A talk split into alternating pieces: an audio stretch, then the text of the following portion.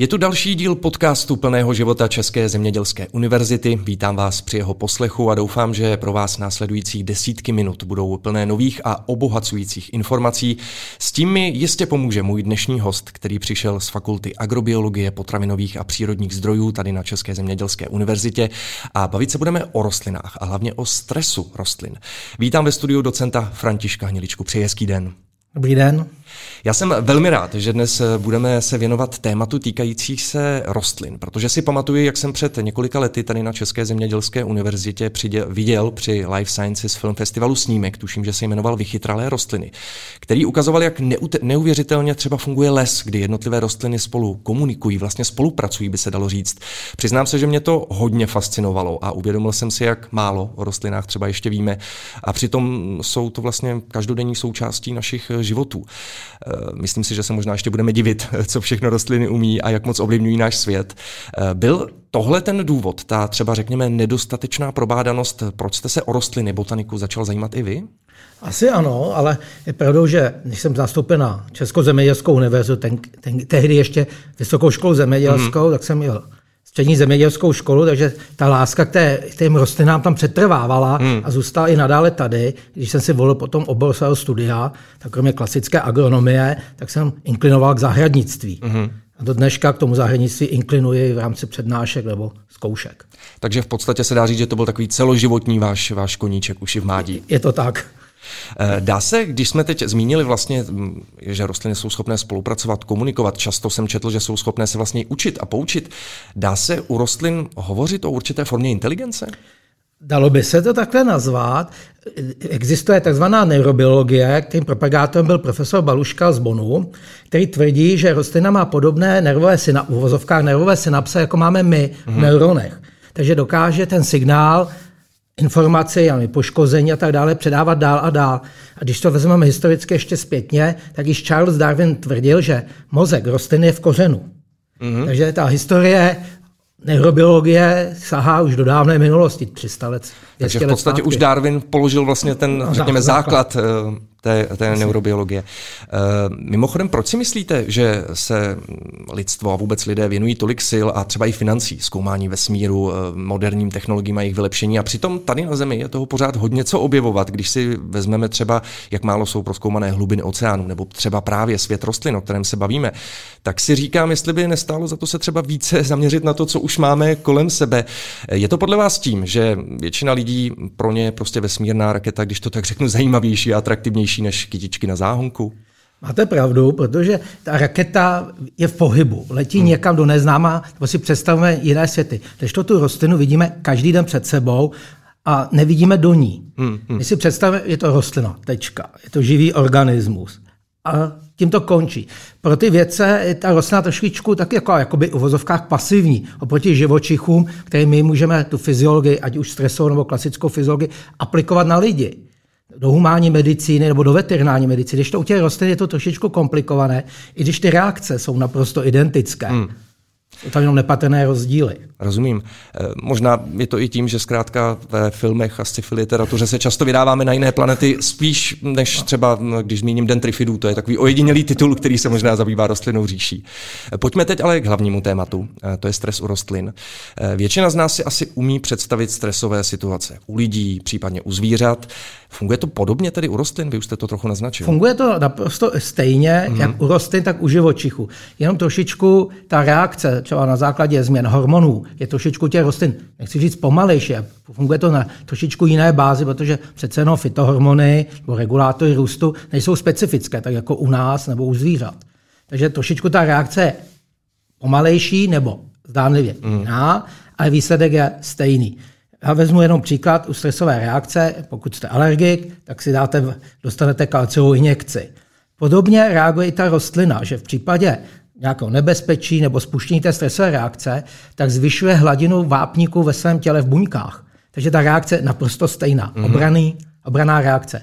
Zapnou vápenaté kanály a zvýším ten vápník. Takže v podstatě ten rozdíl je v tom, že u těch rostlin je to pomalejší proces a tudíž třeba i mm, hůře pozorovatelný. Také a hlavně, že živočich může z toho místa utéct. Ta rostlina tam zůstává na místě, takže to musel nějakým způsobem přizpůsobit hmm. své bytí. Eh, jaké vlastně známe druhy stresu u rostlin? Takové to klasické pojetí jsou stresy abiotické a biotické. V případě těch abiotických, tak je to asi nejznámější stres v suchém, který je omílaný do nekonečna. U toho stresu suchem je trošičku jenom problém s tím, té definice, protože stres suchem nebo sucho je meteorologický pojem, který je striktně daný. Takže ve většině případů se ne vždycky jedná o to sucho, ale budeme říkat třeba přísušek, vodní deficit. Mm-hmm. Dále je to nízká nebo vysoká teplota, horko. U té nízké teploty si musíme ještě vybrat, o jaký druh rostliny se jedná. Pokud budeme doma pěstovat rajčata, papriky, které jsou teplomilné, tak pro ně už kritická teplota bude kolem 5 stupňů Celsia nad nulou. Když to u těch našich, nebo z těch středních pásem zeměpisných, je ta teplota kolem nuly nebo mírně hmm. pod nulou. To jsou abiotické. Potom z těch biotických stresů je to samozřejmě choroby, škůdci a neposlední řadě člověk, jako nejvýznamnější. Asi tedy i třeba ta chemie. Tím Přesně tak. Hmm, hmm, hmm. Jak se stres u rostliny projeví? Eh, pozná třeba laik stresovanou rostlinu eh, od té, co je v klidu a v pohodě, když to tak řeknu. Může to neodborník poznat? U některých druhů stresorů se to pozná vizuálně. Hmm. Typicky je to ten stres nedostatku vody, ten vodní Jasně. deficit, asi známe všichni ten příklad, když nezalí doma pokojové rostliny, že svěsí listy. Hmm, hmm, hmm. To je ten typický příklad. Vizuálně to vidí. U napadení chorob a škůdců je to vidět třeba okus, změna zabarvení listů, svinování listů a podobně. To jsou takové ty vizuální změny. A u řady těch stresových reakcí jsou ty v vozovkách neviditelné změny, které se odehrávají na biochemické a fyzikálně chemické úrovni, které my nevidíme vizuálně. Ale oni se tam nějakým způsobem projevují. Expo, třeba změna zabarvení listu, žloutnutí, hmm. zasychání špiček listu a podobně. A jaké se třeba používají tedy metody pro odhalení těch, eh, řekněme, stresů, které nejsou viditelné? Tak kromě těch klasických fyziologických, jako je třeba změna transportu elektronů, to znamená fluorescence chlorofilu, především fotosystému 2, tak je to třeba změna rychlosti fotosyntézy, změna hmm. transpirace, utváření průduchu z těch anatomických změn, silnější kutikula, zkrácení listové plochy. Potom z těch biochemických je to třeba tvorba reaktivních forem kyslíku, které známe i u nás, volné radikály. Dále je to úroveň enzymatické aktivity a hmm. podobně. Hmm. A e, dá se nějakým způsobem e, rostliny na ten stres třeba adaptovat? Samozřejmě i už evolučně hmm. se na to samozřejmě některé to rostliny přizpůsobily. První evoluční skok v rámci stresu bylo vytvoření kořenového systému, když se rostlina dostala z vody na souš, ty první řasy. Takže se musela vytvořit nějaký zdroj příjmu vody a to byl hmm. kořen nebo orgán. Dále to je třeba přizpůsobení se, já nevím, požárům, silnější kůra, silnější kožovité listy a podobně. Takže hmm. záleží samozřejmě na té oblasti, odkud ta rostlina pochází. Hmm, rozumím. Nebo xerofity, nízká rostlina, kaktusy, přizpůsobení nízké zdrojů vody nebo na poušti, zásobárna vody uvnitř listu a podobně, snížení fotosyntézy. A používají se například i, řekněme, genetické modifikace, aby určité druhy rostlin byly více odolné proti třeba určitým stresovým faktorům. Vznikají tady, řekněme, s nadsázkou takový mutanti v, rostlinní, v rostlinné říši? Dělá se to třeba na příkladu Arabidopsis, huseníčku, což je taková modelová rostlina. A dávali se třeba i geny z mořských živočichů, z těch hlubinných, uh-huh. jako by třeba medúzy a podobně, na odolnost vůči nízkým teplotám, mrazu. Aha, to, to je zajímavé. Takže to bylo takové skloubení rostlinné a, a živočišné říše. Eh, když už jste zmínil teď eh, jeden vlastně druh rostliny, na kterém se eh, často, nebo na kterém se právě podnikaly některé ty modifikace, tak které ty druhy rostlin se nejčastěji používají pro výzkum stresu? Jsou nějaké preferované, které jsou na to vhodné?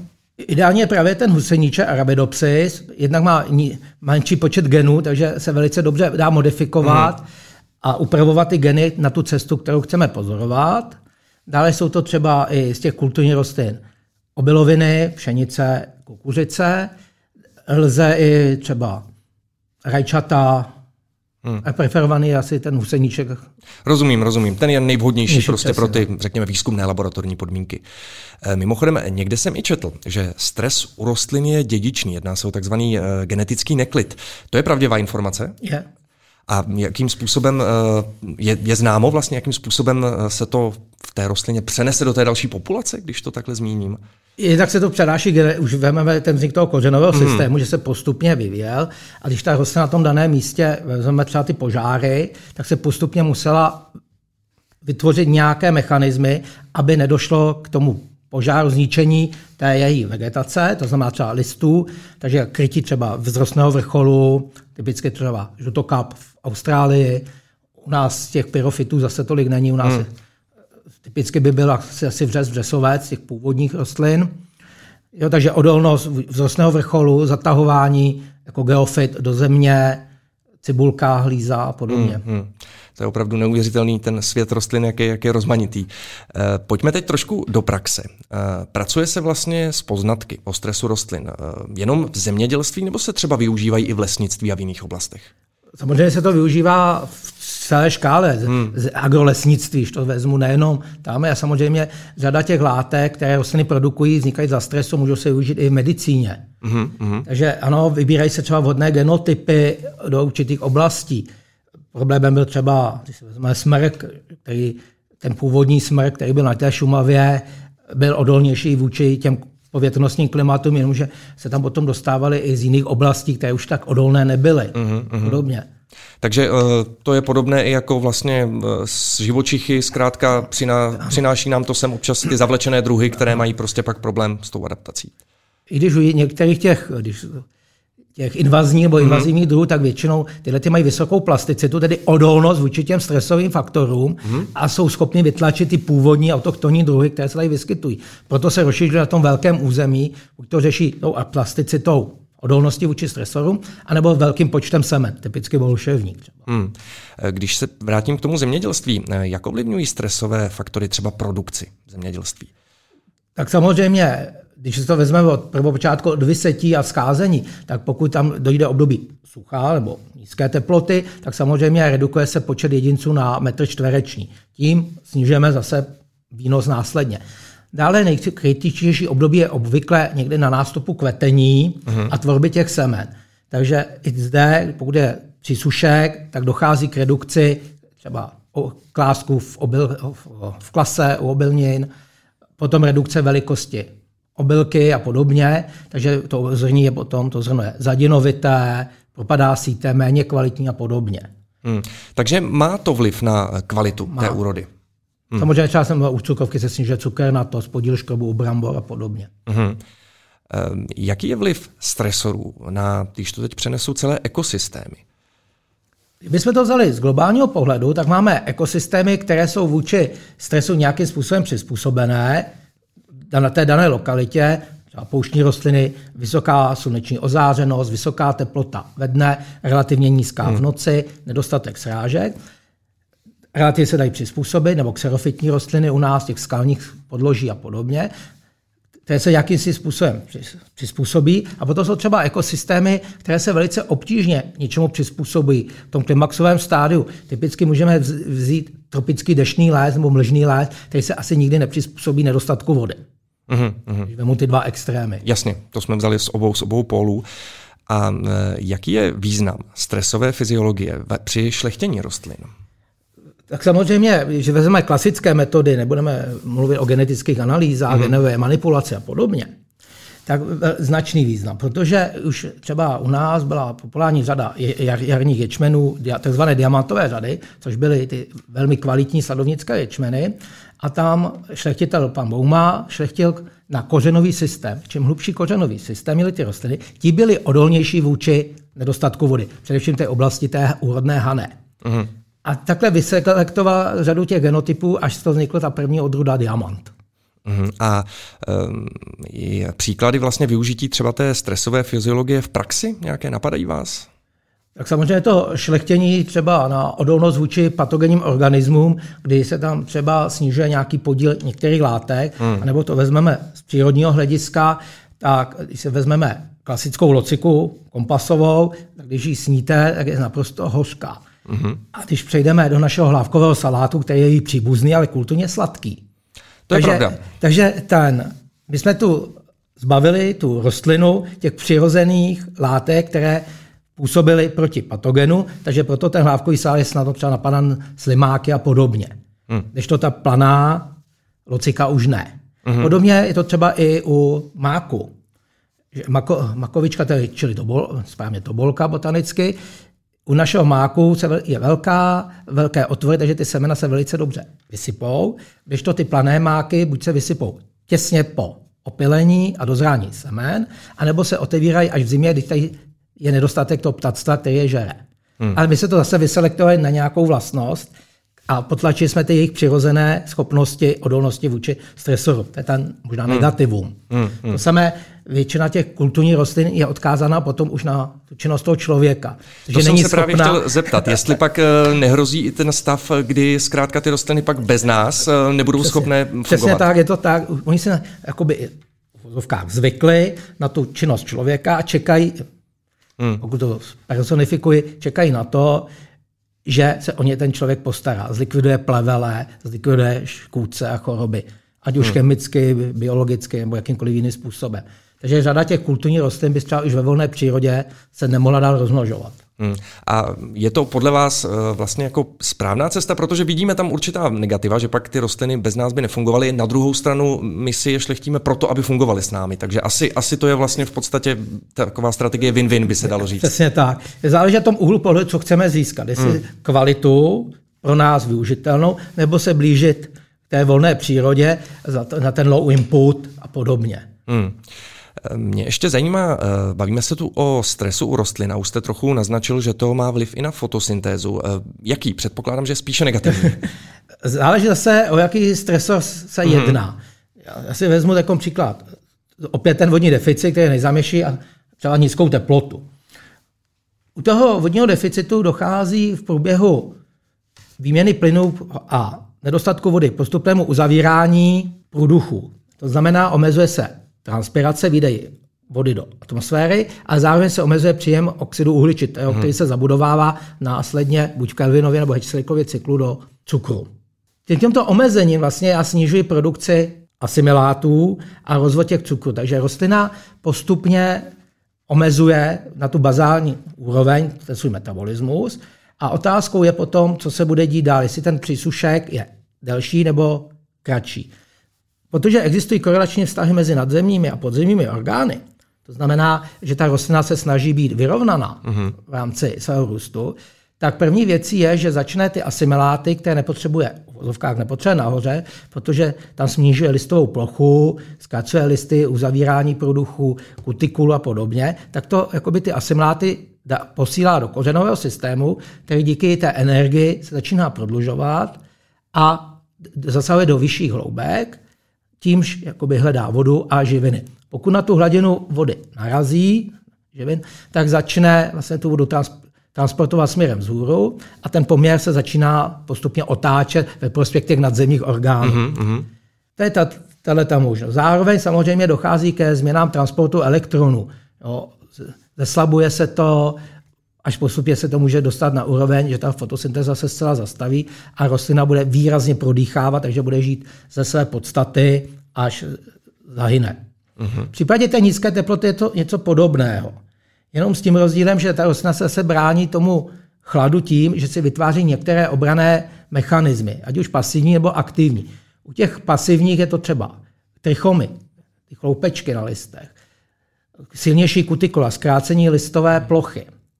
A u těch aktivních je to změna složení zásobních látek směrem k alkoholovým cukrům, manitol, sorbitol a podobně, a nebo dochází k zaušťování toho buněčného obsahu tak, aby ta voda, která už je chemicky v vozovkách znečištěná, není chemicky čistá, je to voda vázaná, tak pomaleji začíná zmrzat a tuhnout. Mm-hmm. A tím se to trošičku oddálí. Když to takhle líčíte, tak já si i říkám, jestli náhodou rostliny nejsou ještě adaptabil, adaptabilnější než eh, my a živočichové, protože opravdu to, to je až fascinující, to co, to, co tady zmiňujete.